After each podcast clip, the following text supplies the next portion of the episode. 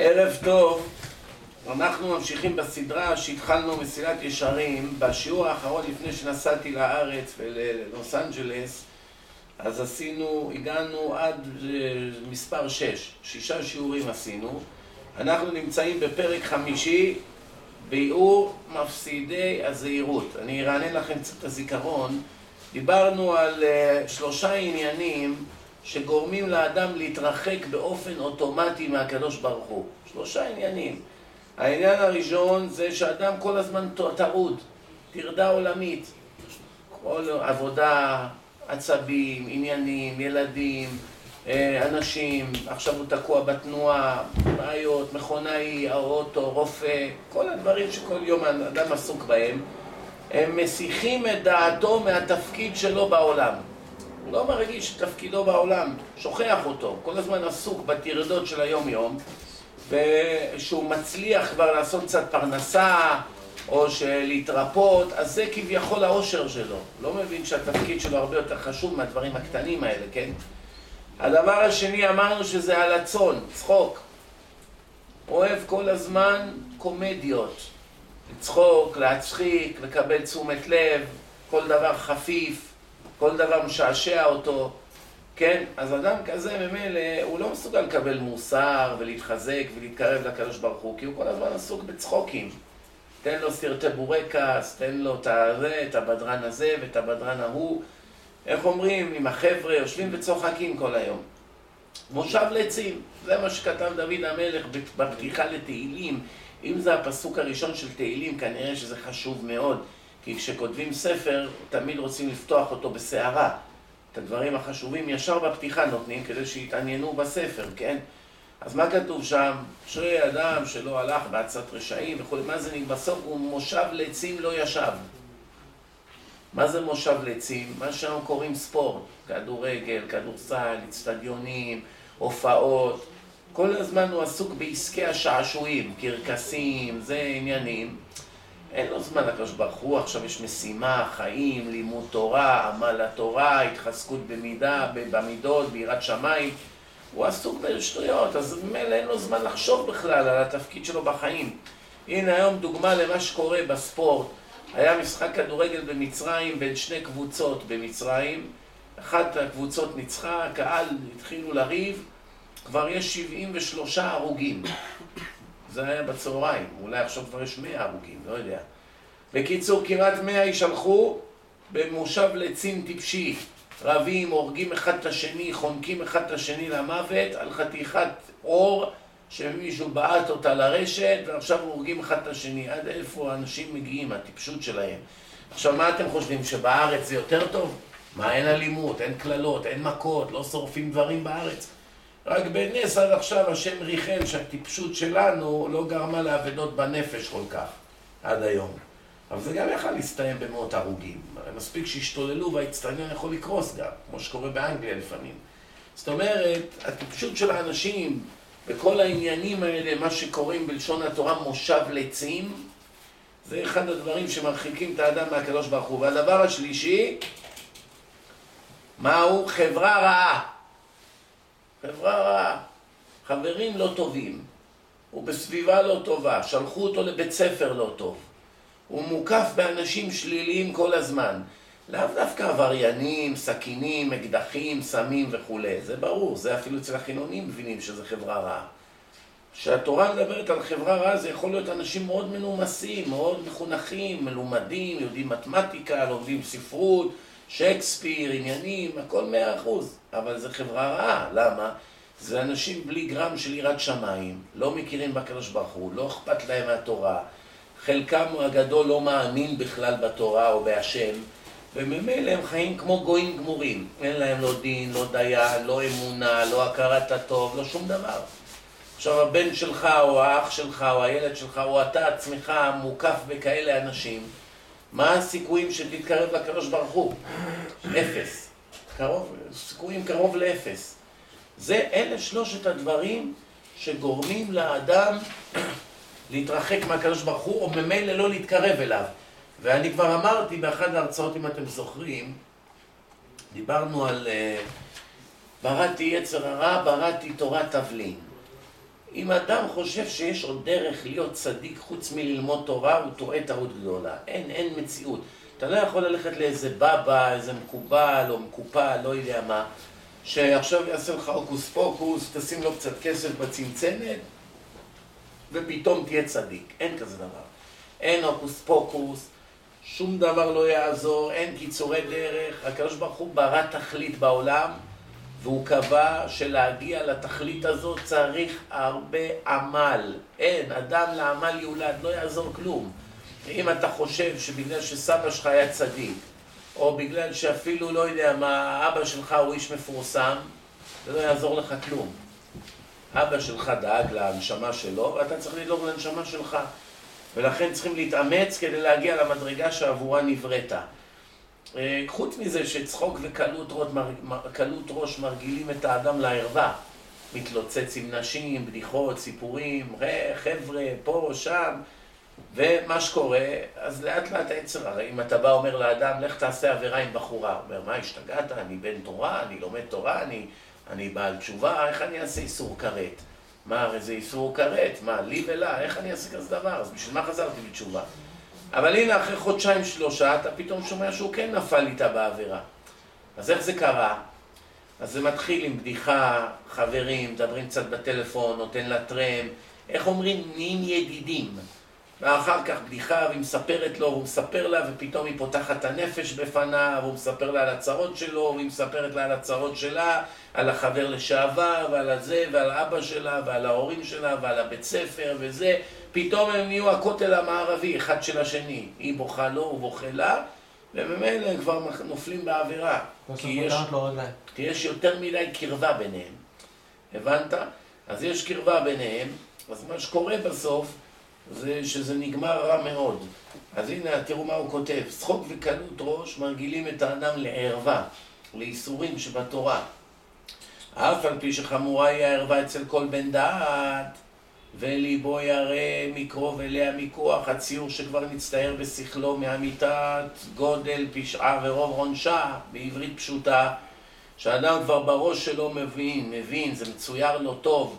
שחס וחלילה לעשות כזו עבירה עם בחורה, זה עבירות חמורות מהתורה, איסורי כרת, אבל השחוק והקלות ראש זה בסדר, בדיחות קצת, צוחקים, יושבים ביחד בספסל, כן, הם מדברים בטלפון בלילה, או היום מה שנקרא בפייסבוק בימינו, אז זה לא נורא כל כך. ואז לאט לאט מתקרבים, עוד מדרגה, עוד, השטן הוא אלוף. הוא מפיל אותך במלכודת לאט לאט בלי שתרגיש, בום!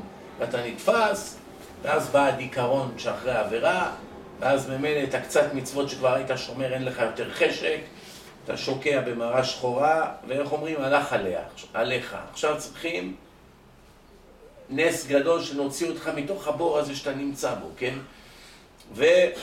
וליצנות אחת, צחוק אחד קטן יפיל את האדם, יפיל האדם מעליו ריבוי גדול מההתעוררות וההתפעלות שהיה לו בלב.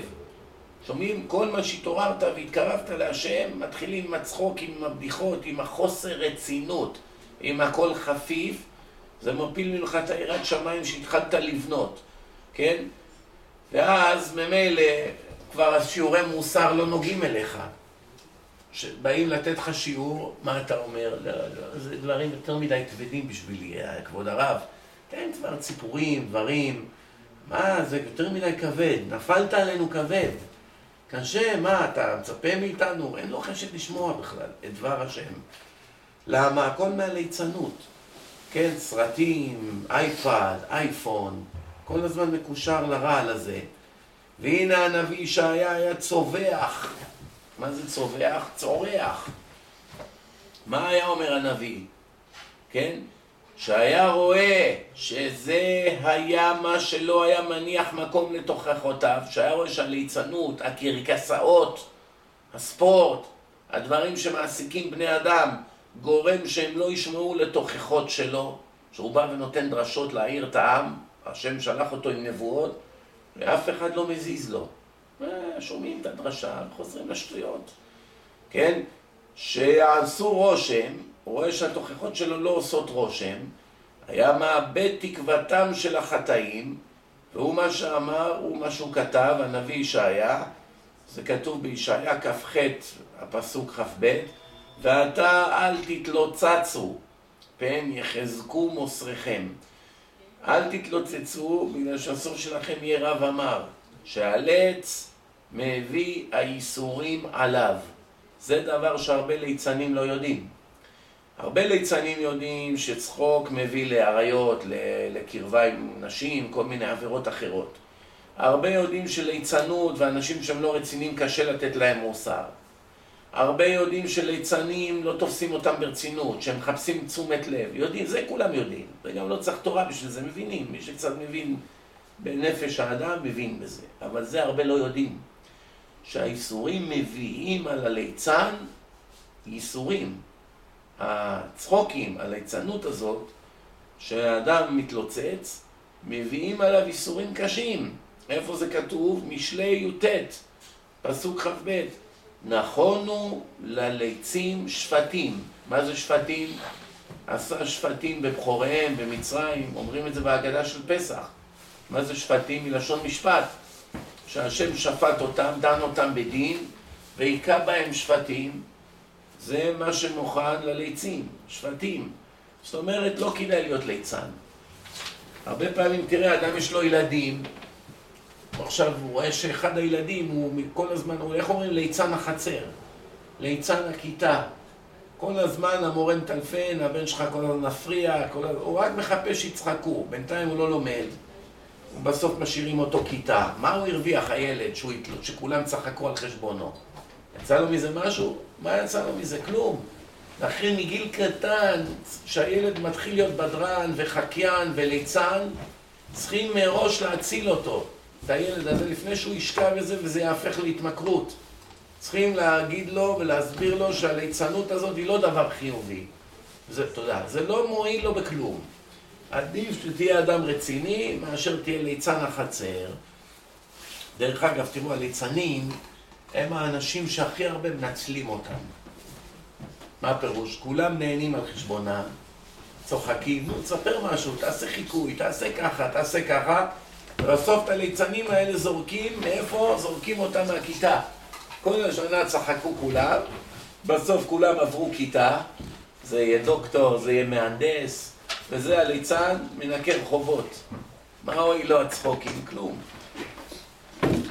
ממשיך הרמח"ל, אם יאמר לך אדם, שומעים? לעולם תהא דעתו של אדם מעורבת עם הבריות. אם יבוא אליך אחד, יגיד לך, תגיד, למה אתה תמיד פורש מהחבר'ה? למה אתה צריך להיות יוצא דופן? כולם יושבים, צוחקים, מעשנים. למה אתה תמיד בצד, לא מתחבר? אף אתה אמור לו, שימו לב, דברי חוכמה, אף אתה אמור לו, במה הדברים אמורים? מה שכתוב בגמרא בכתובות, לעולם תהיה אדם תהיה דעתו של אדם מעורבת עם הבריות, שלא יפרוש מהציבור, כן? בבני אדם שעושים מעשה אדם, אך לא בבני אדם שעושים מעשה בהמה. אלה לא צריך להתערב איתם, להתערבב איתם. ושלמה מזהיר עוד, משלי י"ד פסוק ז', לך מנגד לאיש כסיל. מנגד זה מהצד השני. בקיצור, אל תתחבר למטומטמים. כשאתה רואה אדם טיפש, מה זה אדם טיפש? אתם תגידו, כל אחד יכול להגדיר טיפשות אחרת. יש אחד שאומר שמי שלומד גמרא כל היום הוא טיפש. הטיפש חושב שהחכם הוא טיפש, זה קורה, זה, זה דברים שקורים כל הזמן. אחד ששומר שבת הוא טיפש, הוא מפסיד. אחד שמתלבשת צנוע ולא עושה עבירות עם גברים, אז יש כאלה שיגידו שהיא טיפשה. אבל מה כתוב בתורה? ועשית הישר והטוב בעיני השם, לא בעיני החברה. עכשיו אני אומר לכם מה זה נחשב אדם חכם בימינו. אדם חכם לא נוגע בסמים. לא יכול להיות אדם חכם שיגע בסמים, אין כזה דבר. מי שנוגע בסמים הוא אדם טיפש, אין על זה ספק. כי למה? כי סמים כבר הראו לנו במשך השנים שהם גומרים לאנשים את החיים.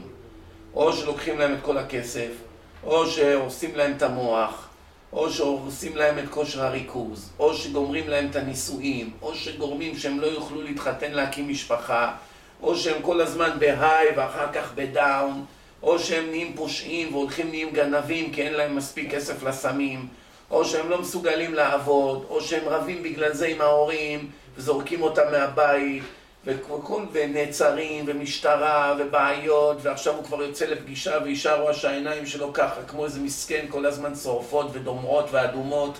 הוא חי בעולם משל עצמו. הוא האומלל הכי גדול. אז זה אחד שיכול להיות חכם? איזה חכם? מה זה? זה כבר לא שייך לדתי חילוני. אפילו חילוני שיש לו שכל בקודקוד, לא ייגע בדבר הזה. סיגריות. אדם חכם נוגע בסיגריות. יש דבר אחד חיובי בזה, רק הורג אותך, רק אתה מסריח כל הזמן, חצי מהעולם נגאלים ממך, כל פעם שאתה צריך למלא את התאווה שלך, אתה צריך ללכת, לעמוד בקור, בחום, ברחוב, לעשן ככה ולהיכנס חזרה, וזה מתערב לך בחיים, וזה עולה לך מחיר של סיגריות של אדם בחייו, כן? זה מחיר של דירה. מחיר של דירה. שלום. כן, מחיר של דירה. אם אדם יחשב כמה עולה לו סיגריות בשלושים שנה שהוא מעשן, הוא היה יכול לקנות דירה. עוד דירה. ממש נורא ואיום מה שקורה פה. כן, אז עכשיו מה הרווחת מזה? זה הורס את הבריאות, אומרים שמביא מעל 80 מחלות, מעייף אותך, הורס לך את הכושר, כולם מסביבך סובלים, מישהו יכול למצוא בזה דבר אחד חיובי?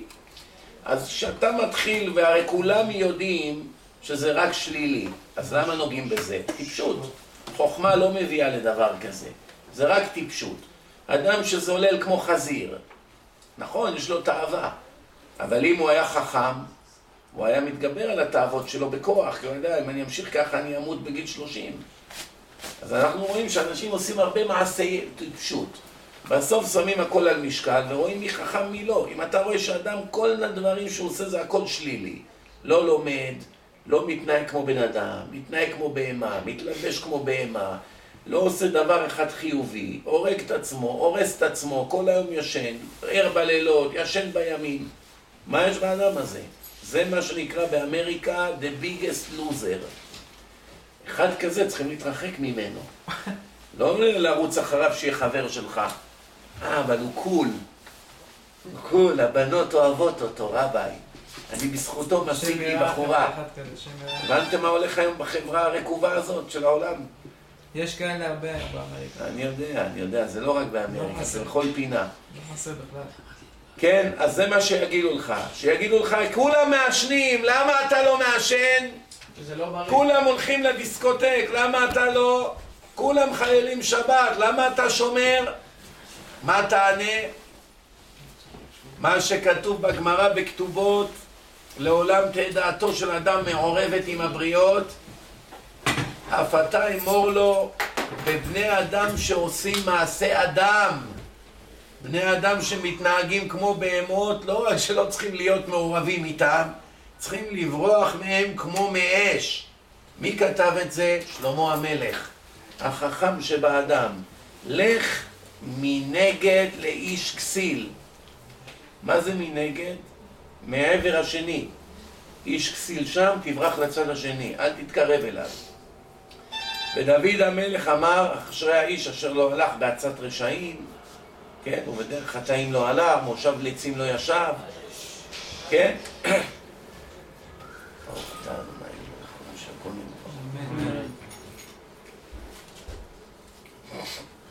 עכשיו אני רוצה לקרוא לכם פסוק בתהילים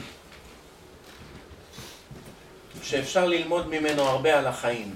אפשר להיכנס גם בצד הזה. ירד, תתקרב שהם ייכנסו. דוד המלך כתב בתהילים קי"ט ואדברה בעדותיך נגד מלכים ולא אבוש שאף על פי שרוב המלכים עסקם ודיבורם בדברי גדולות והנאות בימינו אין מלכים כמעט. יש כמה מלכים ערביים נשארו עוד בעולם, אבל באמת הם כמו נשיאים, זה לא ממש מלך כמו שהיה פעם. דוד המלך בזמנו מלך היה מלך, משרתים, עניינים, מרכבות, כן? דוד המלך כותב שאני הולך להיפגש עם מלכים אחרים, כולם באים לבושים, בגדי מלכות, מדברים על ביזנס, על כסף, שומעים? ואני אדברה בעדותיך והתורה נגד מלכים ולא אבוש, לא עושה להם חשבון. אני בא עכשיו עם כל המלכים, הם מדברים על ביזנס, על פוליטיקה, על מה אני מדבר? תורה. מה עכשיו אתה נותן לנו דברי תורה פה, אה, המלך של ישראל? לא באנו עכשיו ללמוד תורה, באנו לדבר על עניינים, ביזנס, פוליטיקה, מלחמות. מה הוא מדבר איתם? דברי תורה. שאף על פי שרוב המלכים עסקם ודיבורם בדברי גדולות והנאות, ראית את החליפה החדשה שעשה המעצב הזה? על מה הם מדברים? כל הפוליטיקאים.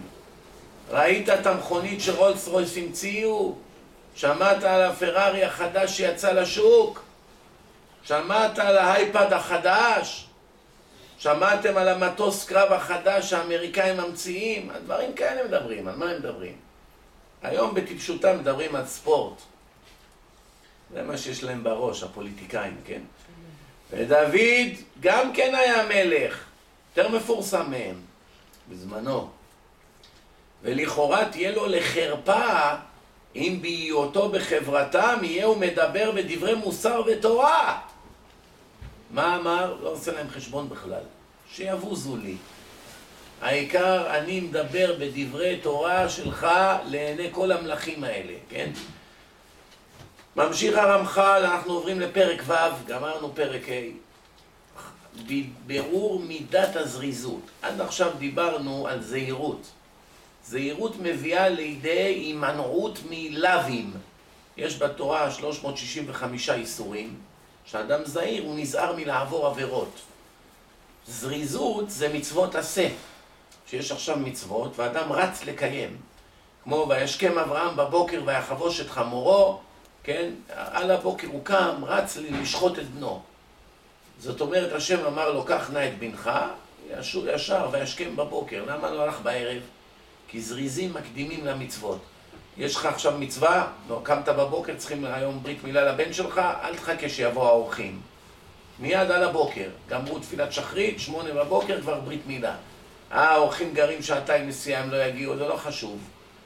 זריזים מקדימים למצוות. אף על פי שיש כלל ברוב עם הדרת מלך, שבאים הרבה אנשים לעשות ביחד את המצווה, זה יותר מכובד למלך. זה כמו מרצה, שבאים לו אלף איש, או באים לו חמישה או עשרה אנשים לשיעור, זה לא אותו כבוד. באים אלפים, אז זה כבוד גדול. שבאים עשרה, עשרים, זה לא כך כבוד, כן? אז אותו דבר פה. אז עכשיו, שבאים לברית שלוש מאות איש, או באו בקושי 15-20. אז מה זה, זה כבוד למלך שהשתתפו במצווה שלו בברית עם בורא עולם רק 15 אנשים? התשובה היא כן. כי זריזים מקדימים למצוות זה כלל יותר גדול מברוב עם הדרת מלך. הבנת? זה מראה כמה אתה אוהב את השם, לא מחכה. רוצים האורחים שיבואו מוקדם, שישנו פה בלילה. לא יכולים להגיע? בסדר, עושים את המצווה ממילא. כן? אז עכשיו אומר ככה הרמח"ל, הזהירות סובב על הלא תעשה. גמרנו עם זה. הזריזות על המצוות עשה. והיינו שנאמר סור מרע ועשה טוב. מה קודם כל בא בתורה? מה הסדר של חזרה בתשובה? קודם כל להתחיל לשמור מצוות ואחר כך להפסיק עם העבירות? או קודם כל מיד להפסיק עם העבירות ואחר כך לאט לאט לבנות את עצמך ולעשות מצוות? מה אתם חושבים? מה נשמע יותר הגיוני? אדם יש לו חברה גויה, חלל שבת, מעשן סמים, עושה את כל העבירות שאתה יכול להיות, גונב, לשון הרע, מה שאתה רוצה. עכשיו הוא מחליט להתחיל לשמור מצוות, מתחיל להניח תפילין, נותן קצת צדקה, זה, אבל ממשיך עם העבירות כרגיל. זה אפשרות אחת. אפשרות שנייה, אדם קודם כל אומר, שמע, אני לא מתחיל כלום, לא לימוד, לא, אני דבר ראשון מפסיק עם הרע. מפסיק חלל שבת, מפסיק סמים, מפסיק לגנוב, מפסיק לשון הרע, מתחיל, כל הדברים האלה שכתוב בתורה אסור, מיד אני מפסיק. ועכשיו אני מתחיל לאט לאט גם קידוש בשבת, וגם תפילה, ואני יודע מה, ותפילין, וכל פעם בונה את עצמי יותר ויותר. מה הדרך הנכונה? מה אתם אומרים? שנייה. להפסיק, להפסיק יותר נכון, להפסיק לחלל שבת. קודם כל כתוב, כתוב סור מרע, מיד להפסיק עם הרע. עכשיו אתה יכול לקבל גם את הטוב. למה? למה הדבר דומה? אדם שיש לו דלי מלא בצואה, יש צואה של תינוק בתוך הדלי. אם עכשיו תוסיף לדלי מים, מים מזוקקים מנקבת השילוח, מים מינרליים, מים מינרליים, יעזור משהו ששמת מים מינרליים בדלי עם צואה? מספיק טיפת צואה אחת קטנה, אי אפשר כבר לגעת במים. קודם כל צריכים לנקות טוב טוב את הצואה עם אקנומיקה. אחרי שהדלי טוהר, הוא יכול לקבל מים נקיים.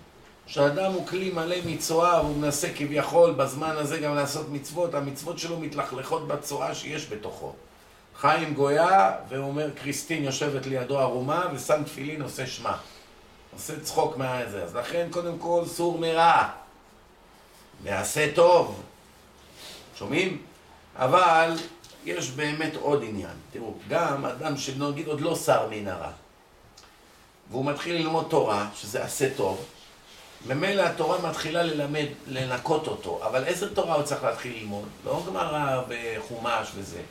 הוא צריך קודם כל להתחיל ללמוד מוסר, כי אסור ללמד תורה לתלמיד שאינו הגון.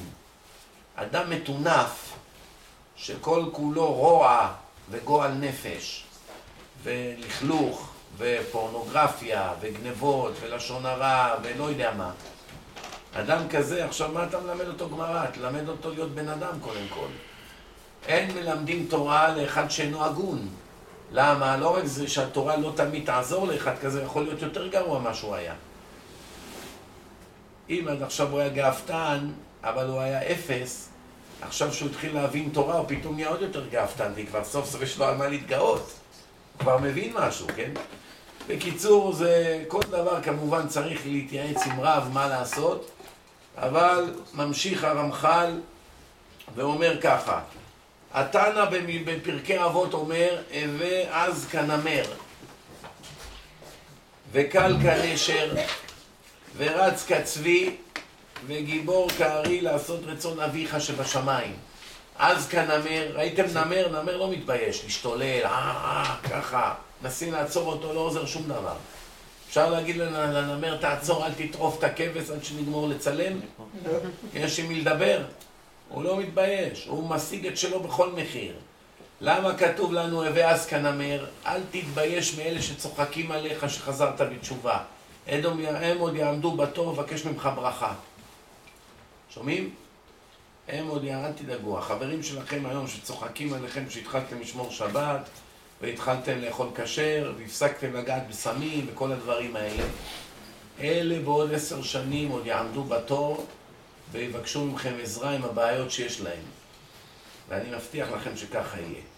ככה השם יגלגל, כי תמיד זה ככה. לכן אל תתפעל מהם. כל מה שהם אומרים לך וצוחקים עליך וזה, זה הכל מרקנות ומקנאה. שבתוך תוכם הם יודעים את האמת. והם מקנאים שהם לוזרים ואתה לא. שעד אתמול היית לוזר כמותם, ועכשיו אתה כבר לא לוזר, נהיית ווינר, איזה הוא גיבור? הכובש את יצרו. פתאום היצר הרע כבר לא ישתלט עליך יותר. אתה כבר שולט בו, אתה מחליט אם ללכת לדיסקוטק או לא, אם ללכת עם הגויה או לא, אם לאכול לא כשר או לא, אתה כבר שולט בעצמך. אז הם מקנאים, כי הם לא יכולים להשתלט על עצמם מרוב שהם בתוך הצואה. אדם שבתוך השירותים הוא לא מריח יותר. מי שיצא, ועכשיו תחזיר אותו, הוא נחנק. אז מה הם אומרים לו? מה נהיית לנו? קדוש? אתה גם היית פה עד אתמול. איך עכשיו אתה נגעל מזה פתאום? מה אתה עושה הצ... הצגות, כן? הם לא מבינים שאחרי שאדם יצא מהצואה הוא מתחיל להבין שהוא היה בצואה. שהוא בצואה הוא לא מבין. אדם בתוך הצואה לא מבין שהוא בצואה. פעם אמר לי מישהו שהוא עובר ברחוב, יש פרצות של ביוב בירושלים, הצפה, רחוב, ריח של עכבר מת. כל האנשים יושבים ככה עם, ה, עם השרוולים על, על האף כדי לא להתעלף מהריח. ואיזה עשרה ערבים יושבים ליד החור של הביוב ואוכלים וצוחקים. כל השכונה מתים מהריח, והערבים האלה יושבים ואוכלים ונהנים מהאוכל כרגיל. מה הסיבה? כשהערבים באו בבוקר והריחו את הביוב פעם ראשונה גם הם סבלו. אין להם ברירה, זו העבודה שלהם. אחרי שלוש-ארבע שעות שהם צללו בביוב, בצואה, כבר לא מריחים יותר, תרגלו. עכשיו הם יושבים ואוכלים עוגה, ושותים לחיים, כן? הבנתם מה הולך פה? אבל אלה שעכשיו לא רגילים לזה, אלה כל השלוש שעות יושבים ככה, אף סתום, או שברחו מהשכונה. או שיושבים ליד הבקבוק בושם ומריחים, כן? למה? אז אלה קשה להם להתרגל. מי שכבר נפל בצואה בצואה, גמרנו. צריך עכשיו לצאת. עד שהוא לא יצא, הוא לא יהיה רגיש במצבו. ראיתם פעם בקזינו? מקווה שלא תלכו לשם. אבל בקזינו תמיד יש בשירותים אחד עם מפיות, מגיש לך, רוצה טיפ. אתה נכנס לשירותים, אתה מתעלף. ריח נורא. והוא יושב שם, שורק, מנקה את השמשות, יש לו פסמים שם, נותן לך פורפבור, סניור, קח, נותן לך מפיות, אתה נכנס, אתה רק, רק אתה נכנס, אתה עוצר את הנשימה לשתי דקות, אתה עומד להתעלף כבר, שלא תצטרך לנשום שם, והוא בפנים, שורק, מבסוט. קח אותו החוצה, תגיד לו, חוזה, בוא, בוא החוצה. אחרי עשר דקות תגיד לו, יאללה, תחזור. כשהוא נכנס, הוא גם עושה ככה. תן לו עשרים דקות בפנים, תרגל. ככה זה האדם. הרגל נהפך לטבע. מטבע של האדם כבר הוא לא סובל, גמרנו. אז, אז למה, למה הרמח"ל, למה חז"ל בפרקי אבות מביאים את הנשר כדוגמה? הרי נשר זה ציפור הכי גדולה שיש. הכי כבדה שיש. מה הווה קל כנשר? נשר הוא הכי כבד, תגיד יונה, תגיד זרזיר, תגיד עורב, תגיד אה, ציפור, תגיד נחניאלי. חסר ציפורים קטנות וקלות? מה הביאו לך נשר שהרוחב שלו יותר ממטר והוא כבד? למה? כי הנשר, אף על פי שהוא הכי כבד, הוא אף הכי גבוה. ואלה שקלים, עפים יותר נמוך ממנו. והוא אף הכי גבוה שאפשר. אז, אז עושים, בהשוואה לכובד של הגוף שלו, תראה איך הוא הולך לגבהים שהמשקל שלו לא, לא משחק לו תפקיד בכלל. לא חוכמה להביא דוגמה מציפור קטנה שאין לה משקל. חוכמה להביא מאחד ששוקל המון ואף הכי גבוה. הבנתם? זה, זה הצלחה בחיים. אחד שנולד טיפש ועמל, עמל, עמל בתורה ונהיה גדול הדור. אחד שנולד גאון מגיל קטן, הוא כבר מגיל שנתיים יודע לדבר, גיל ארבע הוא כבר קורא וכותב.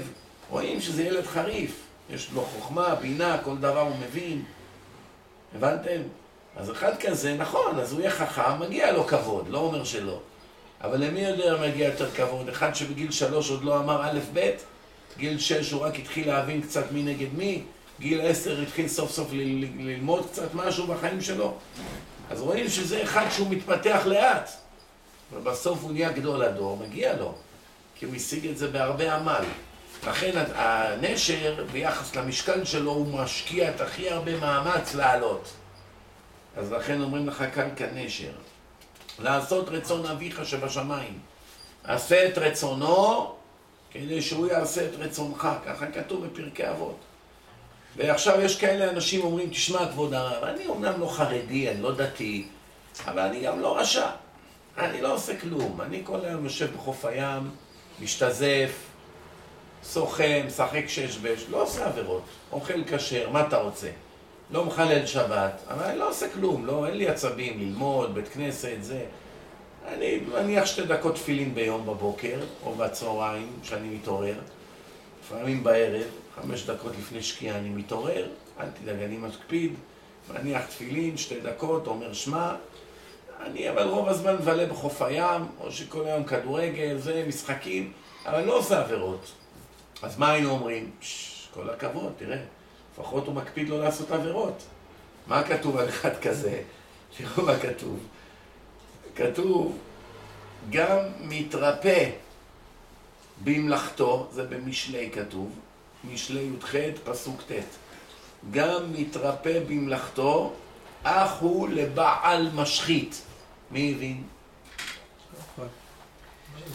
אני אתן לכם דוגמה מהחיים. יש עכשיו טרוריסט שהלך להתפוצץ, הרג אנשים. שם פצצה במקום, הרג ילדים ונשים, כן? ויש אחד שרק הסיע אותו לשם. מי יותר גרוע? זה שהסיע אותו. לא, אל תגזימו. זה שפיצץ והרג הוא יותר גרוע. אבל מה כתוב על הנהג? שותף לזה. גם מתרפא במלאכתו, הוא לא זה שעשה ממש את המלאכה, הוא עשה. איך אומרים, איזי, לוקח את זה בקלות, לאט לאט. אח הוא לבעל משחית, אחד שנתנו לו חיים, והוא מבזבז את זה על משחקי סנוקר ושש בש. מה הוא אומר? תראה, אני לא עושה עבירות, מה אתה נהיית פנאט? לך לאלה שמחללים שבת, מה באת אליי? לך לאלה שאף פעם לא באים לשיעור, מה באת אליי? הנה, דבר איתו, הוא לא יודע מה זה תפילין. דבר איתו, הוא אוכל טרף. דבר איתו, הוא חי עם גויה. דבר איתו, הוא גנב. דבר איתו, הוא ככה. דבר איתו, הוא ככה. אני בסדר, מה אתה רוצה ממני? מה כתוב?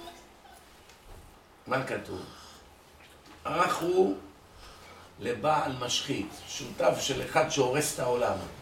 כי? נתנו לך חיים, אתה מבזבז את זה על שטויות, אז אתה גם כן שותף של בעל משחית, מה אתה? הבנתם? אבל עדיף זה מאשר אלה שלא עושים כלום. תלוי לכמה זמן. אם זה רק לתקופה קצרה עד שאדם מתחזק, בסדר, אבל אם הוא נשאר ככה כל החיים, בעיה גדולה מאוד. תראו מה כותב שלמה המלך: על שדה איש עצל עברתי. שעוברים משדה של אדם עצלן, מה מוצאים שם? הרבה שיחים. הרבה שיחים, הרבה קוצים. כן. תראו מה הוא כותב. ועל כרם אדם חסר לב. איך שלמה המלך מגדיר אדם עצלן? חסר לב. והנה עלה כולו כמשונים. כעסו פניו חרולים. כמובן קוצים ועשבים. ואחזה אנוכי אשית ליבי, ואני אסתכל בזה ושם את ליבי. ראיתי, לקחתי מוסר. שומעים איזה אדם הוא חכם? מכל דבר הוא לומד בחיים. מעט שנות, מעט תנומות. למדתי שאסור לבזבז את הזמן בשינה ובמנוחה. אני נח. ממה אתה נח? הייתה לי טיסה ארוכה. כמה זמן? עשר שעות הייתי במטוס, אני הרוג. מה הוא עשה במטוס? עשר שעות נחר. עכשיו הוא נח על הנחירות. שומעים? כי רעת העצל אינה באה בבת אחת. לא במכה אדם נהיה כזה עצלן. הוא כל פעם נופל קצת יותר. תראו, תסתכלו על עצמכם, מי שמכם עצלן. לפני חמש שנים לא הייתם ככה עצלנים. עבדת, בית ספר, שיעורי בית, זה. יום אחד התחלת להתעצל. עוד קצת, עוד קצת, עד שהגעת למצב שכוס תה לעצמך אתה מתעצל לקום. אתה לא קם, עד שאימא שלך לא תחזור מהעבודה או שתיכנס מהקניות, אמא, אפשר כוס תה? שלוש שעות הוא יושב סובל, הוא, הוא מת לכוס תה או קפה, אבל הוא עכשיו חושב מה אני אקום, ילך עד המטבח, ישים מים, או איזה עול, איך זה קשה כל כך. אז הוא פתאום רואה, אמא שלו מגיעה, אמא, אפשר כוס קפה? הלוואי עליי. הבנתם מה הולך פה? אבל, מה הפתרון לאנשים כאלה? לשים אותם בעבודה עם בוס קשוח. יומיים, שלושה, הם נהיים חרוצים. אין להם ברירה, הם סובלים. כל דבר צריכים לנקות, לעשות, לקום, לסחוב. אבל אין להם ברירה, יפטרו אותם, הם צריכים כסף. אז תראו זה, מה כתוב כאן. כי רעת העצל אינה באה בבת אחת, אלא מעט מעט בלי שידע וירגיש בה. כי הנה נמשך מרעה אל רעה, עד שימצא טבוע, טובע, בתכלית הרעה. והנה בתחילה אינו אלא מחסיר הטורח אשר היה ראוי לו. ומזה נמשך שלא ילמד בתורה ככל הצורך, מפני חסרון הלימוד, ואחר כך תחסר לו הבנה, כן? עד שבסוף מגיע למצב שהוא לא עושה שום דבר. אבל הוא לא הגיע לזה בן לילה, זה תהליך. תראו, אני אתן לכם דוגמה. אדם היה לומד עשר שעות גמרא בעיון. בסוף אמר, מה אני כל הזמן הורג את עצמי, גמרא, גמרא, גמרא? אני אלמד שעתיים חומש. אחר כך הוא אומר, מה אני עכשיו לומד שמונה שעות גמרא ביום? נלמד שש שעות, נלמד מוסר, נלמד נביא, נלמד סיפורי צדיקים. תבוא אחרי שנתיים, רבע שעה גמרא ביום לומד, בקושי. מה זה משנה? זה. משנה מאוד, כי צריך לימוד תורה באיכות, לא רק בכמות. אדם שיכול ללמוד ברמה גבוהה ולומד ברמה נמוכה, זה נקרא ביטול תורה באיכות. מבטל את האיכות של התורה, כי הרמב"ם כותב מפורש, אחרי שאדם למד את הדברים הבסיסיים, מכאן ואילך הוא צריך כל חייו לשבת, תודה, ולעמול בגמרא, בתלמוד.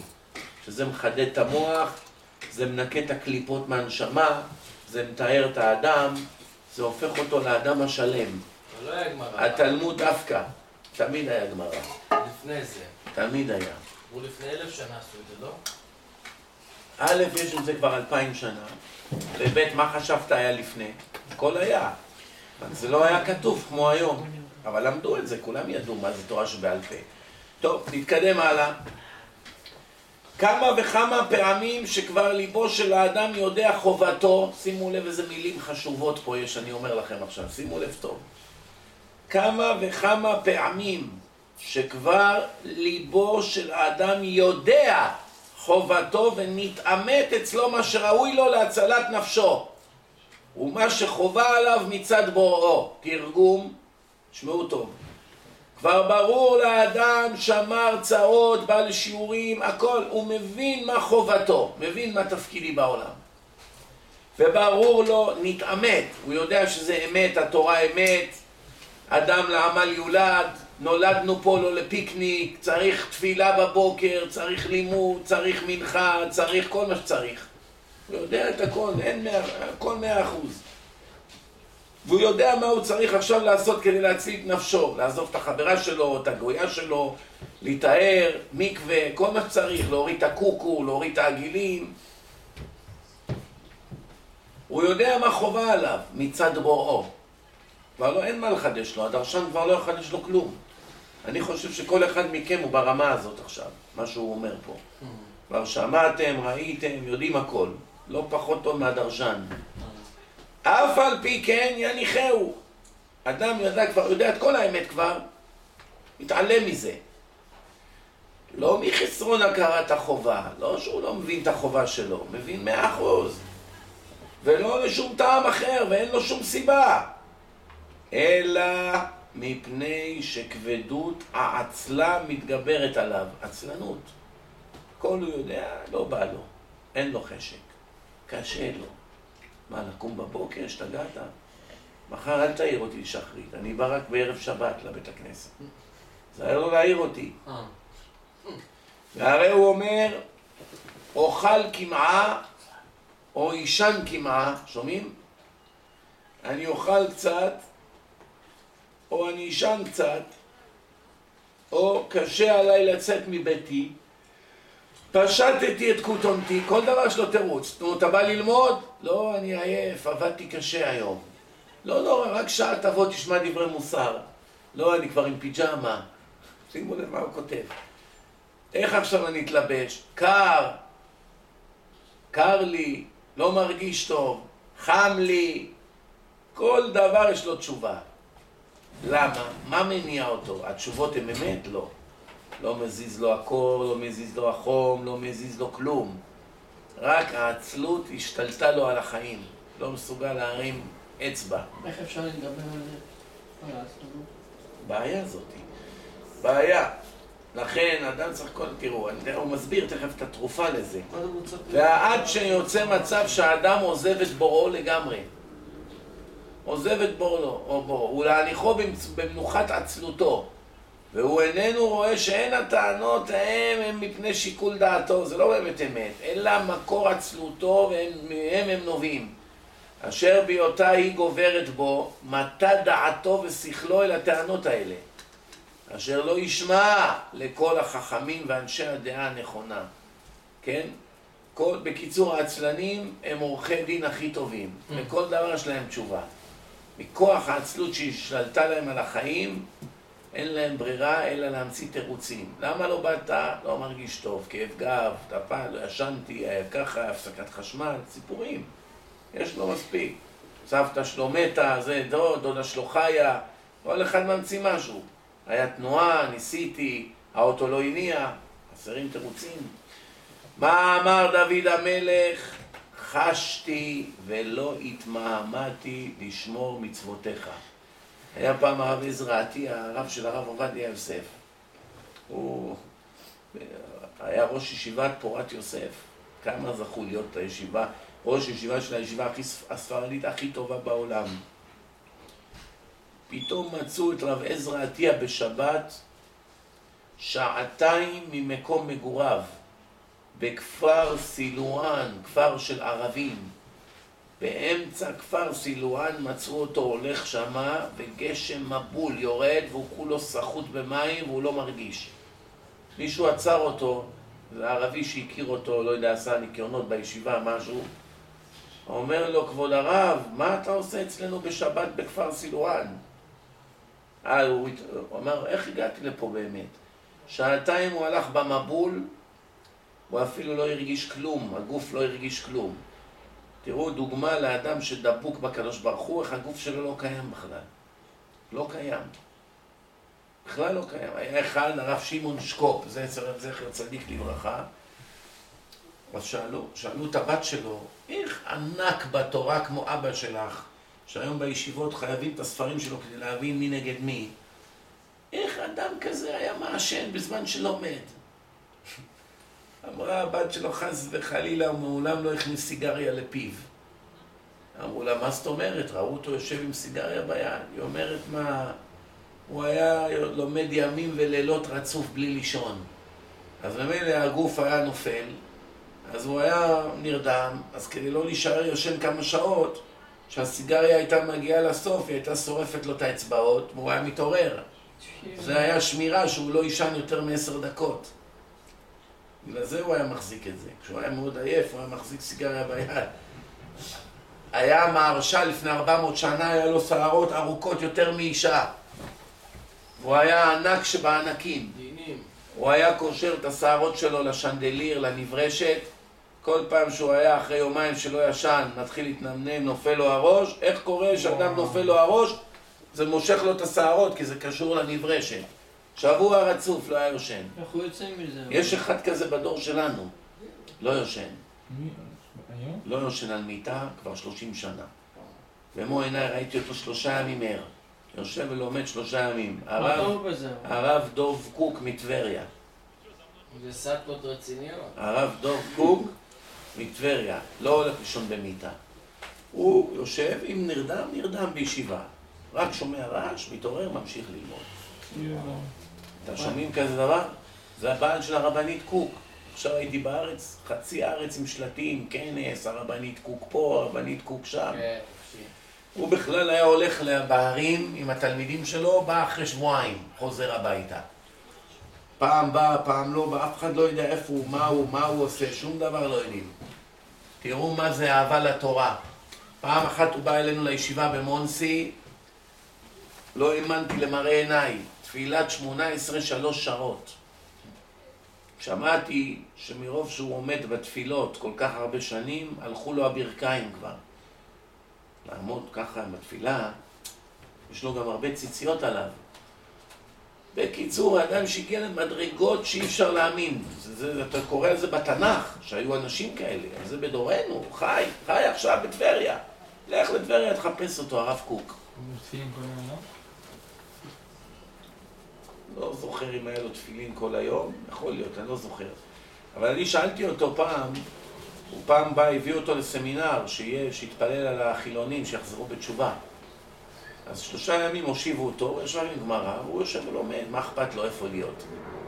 פתאום באתי אליו, ניצלתי את ההזדמנות. היינו בדרך לתפילה, הוא קם מהכיסא, בא לחדר אחר במלון. אמרתי לו, כבוד הרב, תן לי ברכה. אומר לי, מה אתה רוצה שאני אברך אותך? אמרתי, אמרתי לו שאני, יהיה לי קל להיות צדיק ולהתגבר על היצר הרע. הוא אומר לי, זה לא ברכה, זה קללה. זה אמור להיות קשה, הוא אומר לי. אם זה לא קשה, אין שכר. זה התפקיד שלך בחיים, להתמודד עם היצר הרע. מה אתה רוצה, שאני אבטל לך את התפקיד שלך? מה שלא עזר, ניסיתי עוד ככה בכוח. אז בסוף נתן לי איזה ברכה ככה כללית וזהו. הוא לא הסכים לתת לי ברכה שיהיה לי קל. למה? יהיה לך קל, תפסיד. תחשבו שיש עבודה, כמה שאתה מרים יותר קשה, אתה מקבל יותר כסף. הרמת חמש קילו על הגב, חמש דולר לשעה. שמת עשרים קילו, עשרים דולר לשעה. חמישים קילו, חמישים. מאה קילו, מאה דולר לשעה, אתה כבר נהיה איש עשיר. מאה דולר לשעה? אלף דולר ביום. אתה כבר גודל. אז כולם, כולם רוצים לשים אלף קילו ליום. אלף על הראש. אז לא כולם יכולים. אבל מי שיכול אז מה הוא בא אומר? אני עכשיו מרים 500 קילו על הגב, תן לי ברכה ש... שיהיה לי קל, שאני ארד ל-20 קילו על הגב. אז מה הרווחת בזה? אתה יורד, יהיה לך קל, יהיה לך פחות שכר. כי לפי גודל המשקל, לפי המאמץ, ככה השכר, לפום צערה אגרה. לפי הצער ככה השכר. אנחנו מגיעים לפרק שביעי במסילת ישרים, ביאור חלקי הזריזות.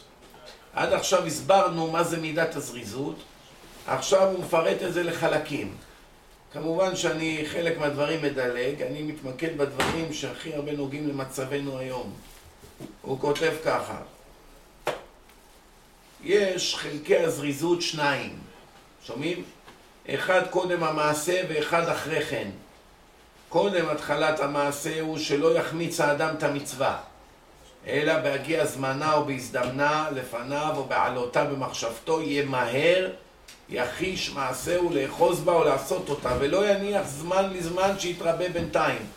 מגיע עכשיו זמן בבוקר, הוא במיטה שוכב, התעורר שמונה בבוקר, הילדים עשו רעש, שוכב במיטה, חושב, ביזנס, פגישות, אנשים, נהיה כבר תשע. עוד מעט סוף זמן קריאת שמע נגמר, לא מזיז לו. עד שקם, עד שמצחצח שיניים, עד ששותה קפה, נהיה עשר כבר. מה זה? ישר דבר ראשון, נטילת ידיים, מודה אני לפניך, אחרי זה נטילת ידיים, מיד שירותים, נקה את הגוף, וברכות השחר, קריאת שמע בזמן, מיד רץ לבית הכנסת, כמה שיותר מוקדם, יותר שכר. אל תחפש את המניינים האחרים. קשה לך לקום בבוקר, תשאל מוקדם. או תדאג שמישהו רציני יעיר אותך שתתבייש ממנו. מי מישהו קשה לו לישון בלילה ונרדם בבוקר? שייקח כדור שינה. Mm.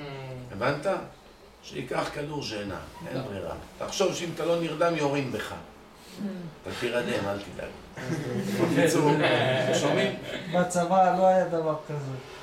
זה לא צבא, פה זה משהו אחר. תשמע טוב, תשמע. פעם אחת שער מאוחר ותקום מוקדם, תהיה עייף כל מה זה היום. כל- פעם אחת? אני כל יום הולך לישון בארבע, חמש לפנות בוקר. למה? לא מצליח להירדם בלילה. אז אני אסביר לך. אז עכשיו, תשמע טוב, אתה פעם אחת תקום מוקדם, הבעיה שלך שאתה קם מאוחר. כי אתה הולך לישון בארבע, לא. חמש, אז אתה קם מאוחר. מה פתאום? אני כבר בשבע צריך להיות בבית כנסת. או, אז אתה תהרוג את עצמך מהר אם תמשיך ככה. עם שעתיים שינה ביום, אתה- מביא על עצמך מה הרבה אעשה? צרות. מסוכן מאוד מה שאתה מה עושה. ההוא שלא ישן כן, בכלל? שאתה- קח כדור שינה, קח, לא, הוא ברמות גבוהות, מה אתה חושב, הוא נולד ככה בגילכם? זה עבודה של שנים. כבר רגיל לזה? אז ככה מתחילים בשעתיים. עבודה של שנים. שמרתם את ה... אתם צריכים לדעת, אני רוצה להסביר לכם משהו שאתם לא מבינים. כמה שאדם יותר גודל בתורה ובקדושה, כך מתבטל הכוח של הגוף להשפיע עליו. הבנתם? כשאדם הוא קדוש וטהור, הגוף לא מפריע לו יותר. אין לו גוף. אין, הגוף לא קיים, זה נשמה נטו. זה, זה, זה היהדות באמת, זה התכלית של היהדות, שאדם יקדש את החומר, לא יבטל את החומר. אני לא מרגיש... יקדש את החומר. יקדש את החומר. אתם מבינים מה אני אומר או לא? עכשיו, מה קורה? אדם שמגיע לרמות גבוהות של קדושה, הגוף שלו כבר לא יכול להפריע לו יותר. אבל אדם שהגוף שלו חזק עדיין, אין לו קדושה, אז כל הזמן הוא נרדם, עייף, אין לו עצלות, אין לו, הגוף שלו לא נותן לו, תאוות, נשים, זה, הגוף הורג אותו, הגוף משתלט לו על החיים. אבל אדם שמגיע למדרגות גבוהות של קדושה, הנה החזון איש היה שלושה ימים רצוף יושב על שורה בגמרא, עד שהיה מבין, לא היה עוזב את זה. הרב עובדיה יוסף שכל פעם שהוא בא לישון עד היום בגילו, יש לו חוק. לובש את הפיג'מה, הוא עובר במיטה עכשיו לפני שהוא נרדם על כל מה שלמד היום. פעם אחת הוא נתקע באיזה לימוד, ראה שהוא לא מבין טוב. קם, התלבש מחדש והתחיל ללמוד את כל הסוגיה שעתיים, גמר אותה, לבש את הפיג'מה והלך לישון. הבנתם? תראו, אני אגיד לכם, אתן לכם דוגמה. תראו, הרב אלישיב בן 101. מי זה? הרב אלישיב, גדול הדור. הוא חי היום? חי, בן 101. מה, עכשיו הייתי מתחת לבית שלו, מכינים שם תפילין ומזוזות. הלכתי לבדוק שם, לחפש סופר חדש, שיהיה מישהו רציני לתפילין. הרב אלישיב גר למעלה. מה הרב אלישיב עושה, אתם חושבים, בגיל 101? ישן שעתיים בלילה. זהו. עד היום, שעתיים בלילה.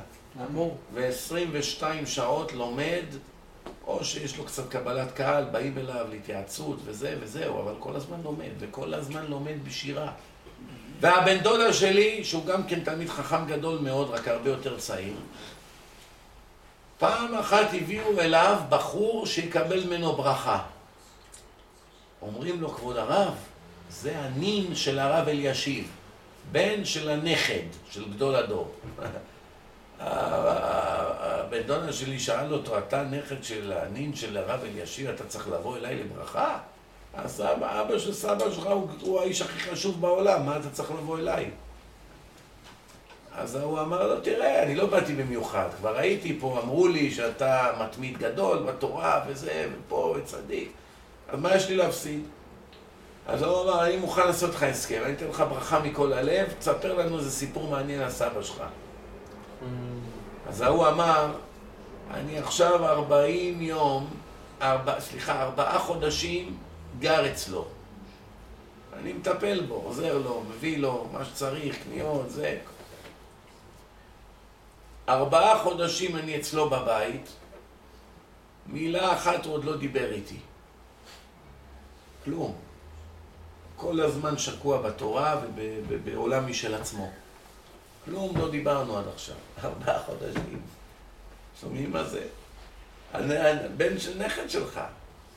אבל זקנים שותים בטית, לא מפסיקים לבלבל את המוח. כל רגע. מה?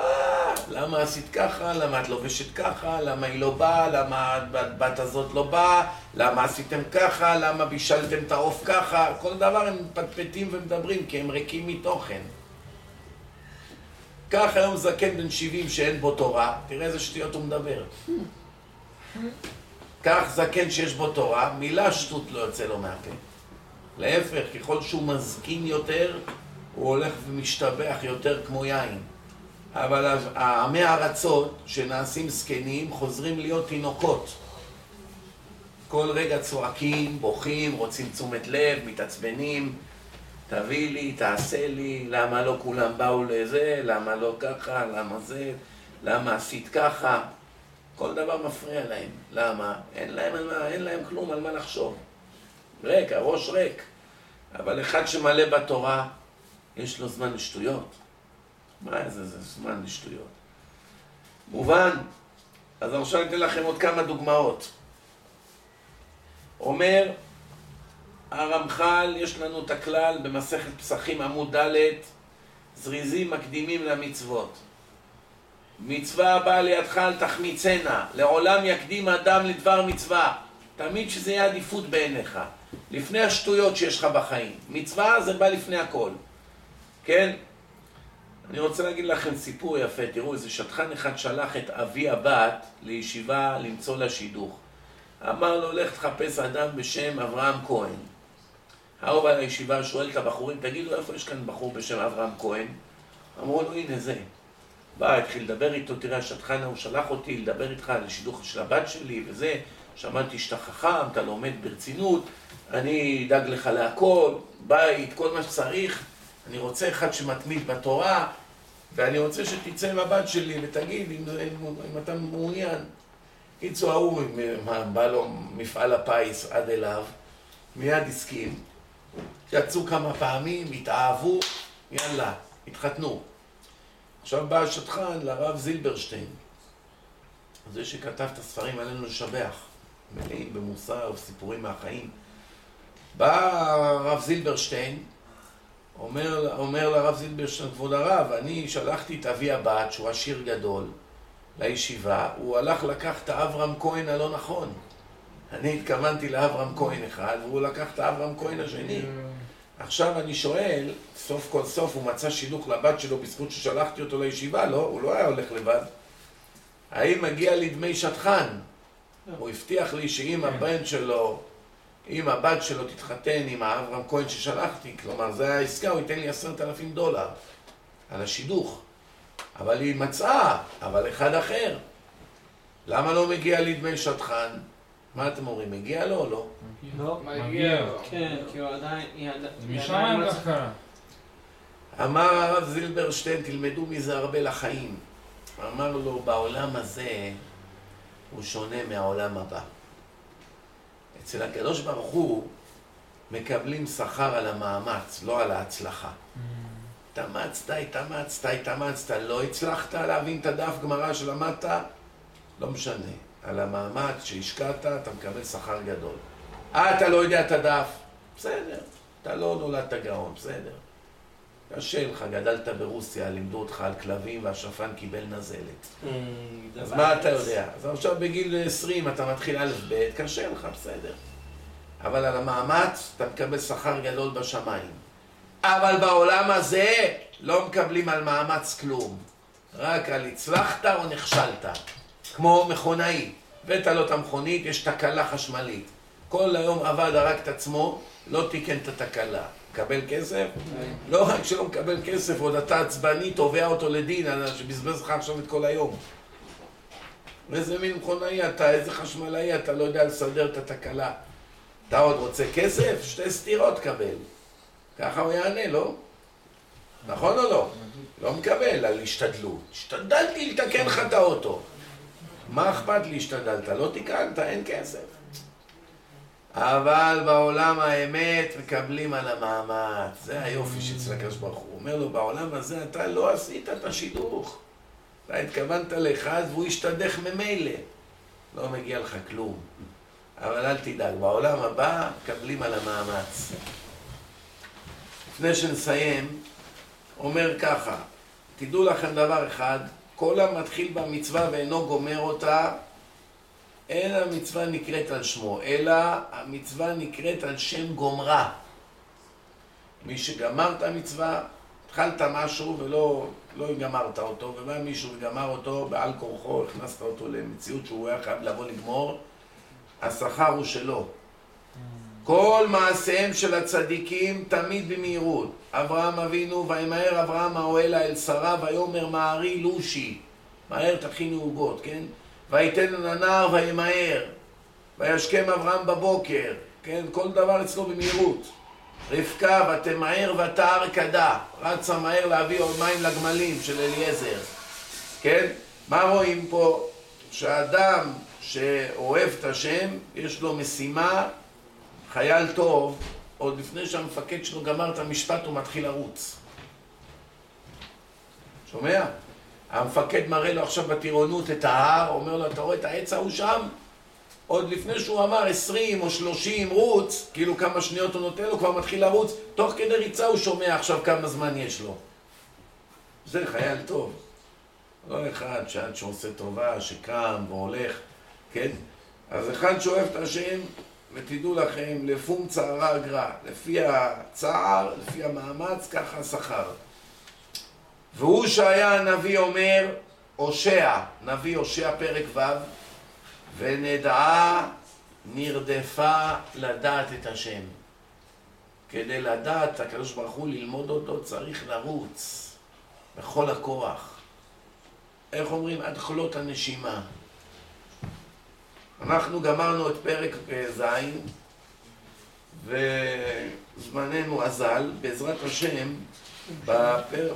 בשבוע הבא פרק מעניין מאוד, איך מגיעים להיות חרוץ, להתפטר מעצלות, שאלתם פה איך מגיעים לזה, איך מגיעים להיות אדם חרוץ במצוות, ביראת שמיים, ולהתפטר מהמחלת נפש הזאת שנקראת עצלות. זה בעזרת השם